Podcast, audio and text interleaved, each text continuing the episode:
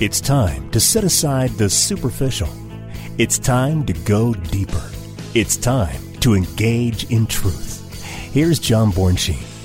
Well, hello, everybody. Welcome back to Engage in Truth. This is John Bornsheen. I'm the Senior Pastor of Calvary Fellowship, Fountain Valley, right here at Colorado Springs. And I'm so excited that you are tuning in. We are continuing in our study of the Book of Revelation. We are almost there. We are in Revelation chapter 22. After a year and a half, we are finally coming to a close of our study here. And we're going to try to cover the rest of the verses, but you know how it goes. So 25 minutes, it goes by quick. But let's read verses 3 to 4. If you have your scripture handy, you can turn with me. If you're driving, we'll turn there later and study at your own leisure. But here we are, verses 3 to 4. We read, "And there shall be no more curse, but the throne of God and the Lamb shall be in it, and his servants shall serve him. They shall see his face, and his name shall be on their foreheads." Now, this is following up on what we've been studying already about the new heavens and the new earth and the new city, a new Jerusalem, a massive city that comes down from heaven on this new earth. And we talked about last week of how there's a water that flows from the temple, and there's a tree of life that we have now have access to, the tree of life, to eat of its fruit through all seasons. And here we're told now what John now sees in verses 3 to 4, that there will be no more curse. And the throne of God and the Lamb shall be in it. And all the servants serve him, and they see the face of God, and his name is on their forehead. So the curse in view is probably the curse that God pronounced on the old creation at the fall. You go back to Genesis chapter 3, verses 14 and 19, Zechariah 14:11, Malachi 4:6. So God will have an intimate fellowship with his people because this curse has now been lifted. He hasn't walked the soil of the land since the Garden of Eden. In fact, when God the Father came down even on Mount Sinai, it burned the top of the mountain. So here it is. He needs a perfect state in which to dwell. Nothing imperfect can be around him. So now he has fellowship with his people because all this, the evil is purged. And we'll talk about that here in a moment. But the curse has now been lifted. So in chapter 22, verse 4, we also learn that God's bondservants will see his face. Now, Adam and Eve's sin broke their fellowship with God, and they hid from him in Genesis chapter 3, verse 8, "For currently no human can look upon the Father and live because of our imperfect state." In fact, in Exodus chapter 33, verses 20 to 22, we read, "But he said, 'You cannot see my face, for no man shall see me and live.' And the Lord said, 'Here is a place by me, and you shall stand on the rock. So it shall be while my glory passes by, that I will put you in the cleft of the rock and will cover you with my hand while I pass by. Then I will take away my hand and you shall see my back, but my face shall not be seen.'" So our ability to view God's glory is limited. It's limited now. In Job chapter 19, 25 to 27, 2 Corinthians 3:18, Hebrews 9, amongst many others. But then in this glorious state, it will be unhindered. According to 1 John 3:2, we read here in verse 5, "There shall be no night there. They need no lamp nor light of the sun, for the Lord God gives them light, and they shall reign forever and ever." So the final point that John stresses was the great glory of God that will illuminate the whole earth that we talked about in Revelation chapter 21, verses 23 to 25, and Zechariah chapter 14. So his bondservants will reign with him forever, not just in the millennial kingdom. It continues on into this new heaven and new earth. So the significance of the parallels, if you look at Genesis chapter 1 to 3, and Revelation 20 to 22, the parallels are just hard to miss here. There's immutability. And so while we're prone to change, God does not change. We read that from Malachi chapter 3, verse 6. There's restoration. The world as we now know it is not what God desires. It's simply a stepping stone to a much greater work. There's progress. The new heavens and the new earth are actually an improvement over the state of the Garden of Eden. And there's no sea, there's no night, no sun or moon, according to Revelation chapter 21 and verse 1, verses 23 to 27 there. So much covered on that. There's great triumph. So eventually the big three, sin, suffering, and death, they'll be forever dealt with, no longer in this kingdom. And the beginning and the end, we see that here. Revelation 21:6 says, God says, "It is done. I am the Alpha and the Omega, the beginning and the end." Jesus said, "Do not be afraid," in Revelation 1:17, "I am the first and the last." So we can relax in our great God's sovereignty. And number 6, there's unity of God's plan. In Genesis 3:15, it points out that the plan that God has to defeat Satan through the offspring of the woman, that Revelation points to the consummation of that plan, that it is finished. It is a finished work of the Lamb, according to Revelation 5:6-14. And it all pulls together the unity of the Scripture. Two biblical books written 1,500 years apart by different human authors, only God himself could have orchestrated this unity of the Scriptures. With all the prophetic books, all of it point to completion, and every one complement the other, though there's 1,500 years apart, all between them written individually throughout that. So John concludes this book by giving us the bottom line, and Revelation could have ended with verse 5, that the curse is over and the believers will reign forever, and this is a perfect conclusion to Revelation. However, Jesus determines that he must reiterate a few critical exhortations. Let's read here in verse 6, Revelation chapter 22. "Then he said to me, 'These words are faithful and true, and the Lord God of the holy prophets sent his angel to show his servants the things which must shortly take place.'" Now, number one there is we trust Christ's words. These words are faithful and true. Where we get hung up is it says these things which must shortly take place. Now, again, we were looking at a time in which it was written around 90 to 100 A.D. Well, it's 2019. That doesn't feel like it's shortly to take place, but this statement reinforces a futuristic interpretation of Revelation. And it's ironic that people have neglected and avoided this book, even though it contains more promises and blessings than any other book of the Bible. And where we get hung up with this idea that it must shortly come to pass is actually a bit of a misinterpretation. What it means here is that when it occurs, when it comes, it will pass in quickness. So it will take place rapidly once it occurs. So as we discussed, 120 verses of the 404 verses of Revelation are dedicated to the final year of the tribulation period. That means almost a third of the entire book is dedicated to a very short period of time. So indeed, it will occur quickly when it occurs. And we do not know the day or the hour. Scripture tells us that specifically. So many grow confused when they read that word shortly, as though it was written to suggest that the days of the end were close to the time when John had written that book, and that's why these amillennialists determined to change the narrative from a literal reign of Christ to a period of church evangelism, because they're trying to justify that in their minds. And this word for this quickness is used in Luke 18:8, and it's a reference to judgment being quick, or in Acts 12:7, where they're told to rise up quickly as the chains fell off. So when the chains fell off, it occurred quickly. So when the days of the end come, it will occur quickly. So Revelation 1:1, the same word is used to describe an imminent forthcoming event. It's not an if, but when. And when it occurs, it will take place over a short period of time when you look at the comparison of 6,000 years of human history. And Daniel 9 even refers to it as a week. That's how short it is in context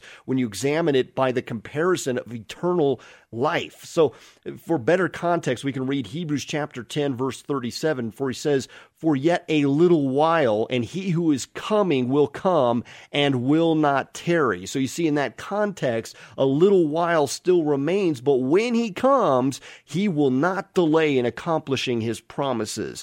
We also see the Lord speak to the prophet Habakkuk in the same manner. And Habakkuk chapter 2, verse 3, it says, "For the vision is yet for an appointed time, but that at the end it will speak, and it will not lie. Though it tarries, wait for it, because it will surely come, it will not tarry." So there's an appointed time, and when that time comes, it will be swift. In verse 7, we read, "Behold, I'm coming quickly. Blessed is he who keeps the words of the prophecy of this book. So we need to expect Christ's return. Behold, I'm coming quickly. This is the first of three times that Jesus declares, I'm coming quickly. He tells us, behold, and that's a term to grab our attention. His coming could happen at any moment.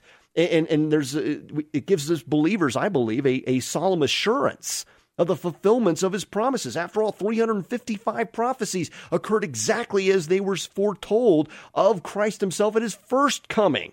And so therefore we can trust that his second coming will be of the same. So quickly means at once or suddenly. He's coming suddenly, without warning, as a thief who comes without announcement, as we see in 2 Peter chapter 3, verse 10. So other than a trumpet call in the moment, according to 1 Thessalonians 4:16, Jesus is saying, I am coming. So there must be a sense of urgency. He said, blessed is he who heeds the words of the prophecy of this book. The book closes as it opened with a special blessing for those who pay attention to what it teaches. Go back to Revelation chapter 1, verse 3 and 16.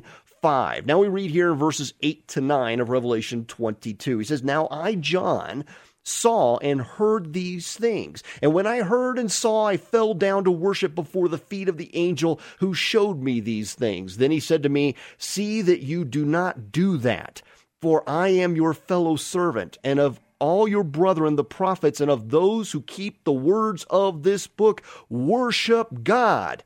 Revelation chapter 22, verses 8 to 9. So John confessed that when he had heard and seen these things, he reacted by worshiping the messenger, i.e. the angel. And so this angel rebukes John for worshiping him as he did before back in Revelation 19:10, when John was overwhelmed when he sees the fall of Babylon. So he's saying, keep on worshiping, but you must only worship God. Don't worship the messenger. In verse 10, he says, and he said to me, do not seal the words of the prophecy of this book, for the time is at hand. Now, this is the opposite command that was given to the prophet Daniel. Daniel chapter 8, verse 26 and 12:4. The reason John was not to seal up the prophecy of this book was that the time is near. Believers must live in the light of Jesus' coming. We read in verse 11, he who is unjust, let him be unjust still. He who is filthy, let him be filthy still. He who is righteous, let him be righteous still. He who is holy, let him be holy still. Now, this verse teaches that whatever a person's nature, that person's nature will be locked into it for all eternity. Now, that's a strong warning not to put off becoming a believer in Jesus Christ.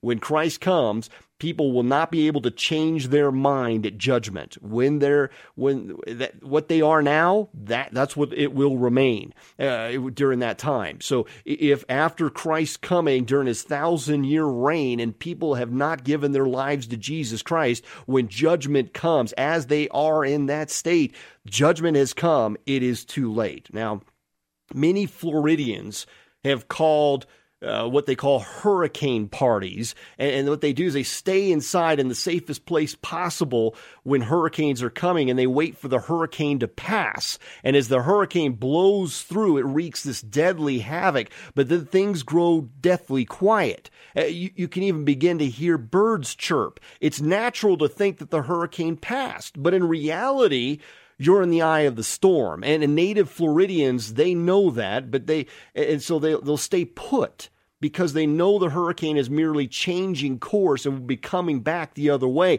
But a tourist from Colorado Springs on his way to Florida, his or her journey there, they may be foolish enough to go outside. So right now, I believe that we're in the eye of the hurricane. You can take his name in vain. You can shake your fist at God. You can tear the Bible apart. You can even persecute Christians.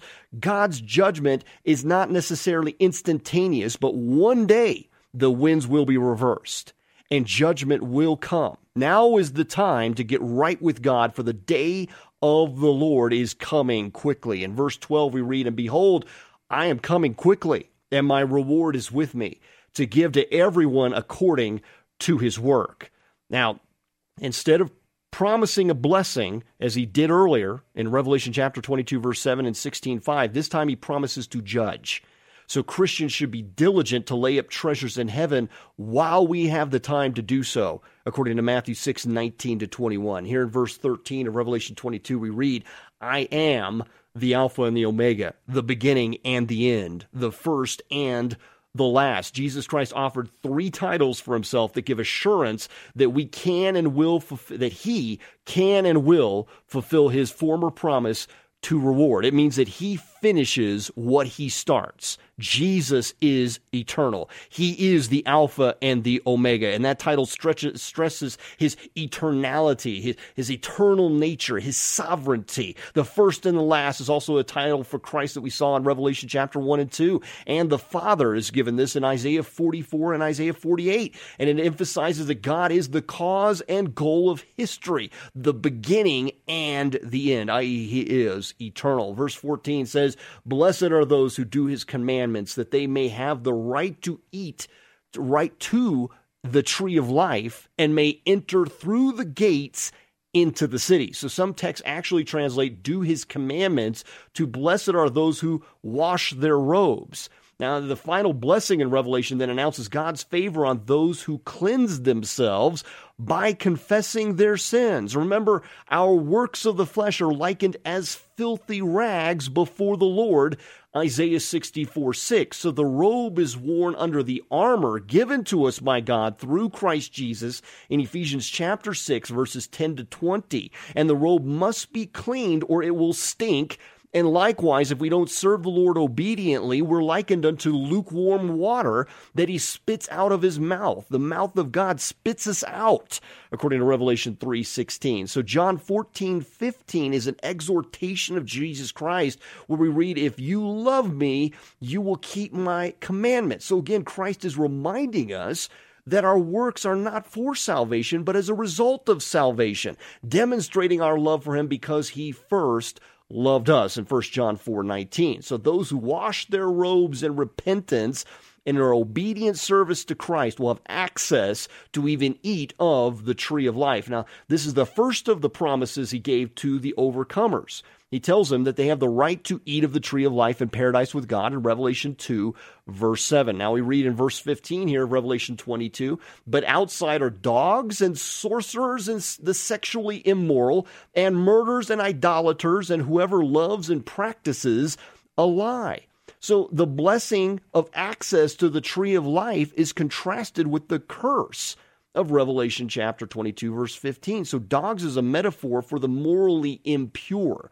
And it gives us this. It doesn't give us all the types of immorality, but there are other lists of wickedness of the unbelievers from Ephesians chapter 5, verse 11, and Revelation 21, 8. So the unbelievers are outside the gates. The image is depicted here. So some have speculated that as a result of this verse, there'll be unbelievers on the new earth or somewhere in the universe outside of this city, suggesting that the cycle continues of light versus darkness after this culmination of the 7,000-year plan of God here on earth.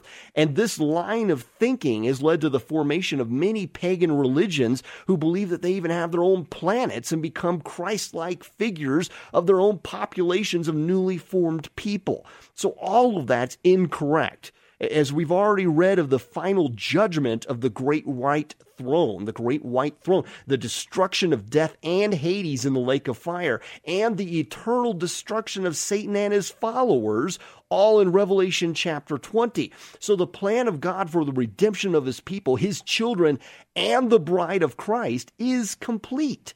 So this verse is giving us more understanding that the spirit of those who inhabit the kingdom of heaven as its citizens are workers of light and not darkness. You won't find anything of darkness there at all. He tells us that in Ephesians 5, 8-13, for you were once darkness, but now you are light in the Lord. Walk as children of the light. For the fruit of the Spirit is in all goodness, righteousness, and truth, finding out what is acceptable to the Lord, and have no fellowship with the unfruitful works of darkness, but rather expose them. For it is shameful to even speak of those things which are done by them in secret. But all things are exposed and made manifest by the light.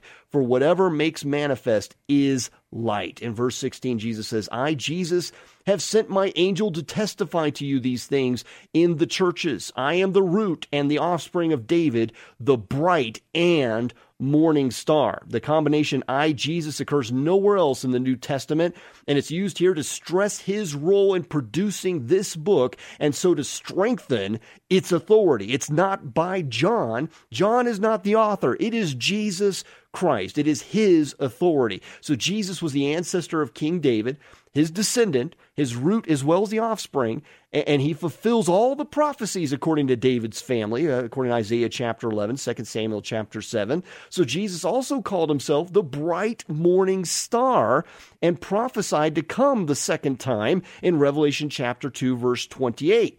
Now, Satan was once called the morning star in Isaiah 14:12. Hence where we get the name Lucifer, to ensure that there's no confusion that he is not the bright morning star that is Jesus Christ. Rather, like the angels of heaven, which are at times called stars, as we see in Revelation 9:1, or morning stars of Job 38:7, Satan once reflected the glory of God as a morning star, but no longer. It is Jesus who stands above them as the brightest morning star who reflects the glory of God. In Hebrews 1:3, we read, who Jesus being the brightness of his God's glory and the express image of his person, and upholding all things by the word of his power, when he had by himself purged our sins, sat down at the right hand of the majesty on high, having become so much better than the angels, as he has by inheritance obtained a more excellent name than they. Here in verse 17 of Revelation 22, we read, and the Spirit and the bride say, come. And let him who hears say, come. And let him who thirsts, come. Whoever desires, let him take the water of life freely. 3 times the word come occurs in this verse. We go back to Isaiah 55 and John chapter 7. The first 2 references from the Spirit and the bride are for Jesus to return. And again, there's a sense of urgency, longing for his coming.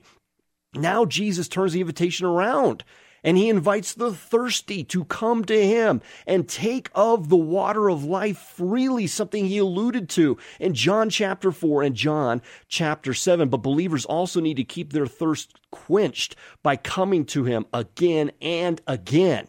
The water of life costs the one who comes for it nothing, but it cost Jesus greatly. Matthew chapter 11, verse 28 says, come to me, all who are weary and heavy laden, and I will give you rest. And John 6:37, all that the Father gives me will come to me, and the one who comes to me I will certainly not cast out. In verse 22, 18, and 19, we read, for I testify to everyone who hears the words of the prophecy of this book. If anyone adds to these things, God will add to him the plagues that are written in this book. And if anyone takes away from the words of the book of this prophecy, God shall take away his part of the book of life from the holy city and from the things which are written in this book.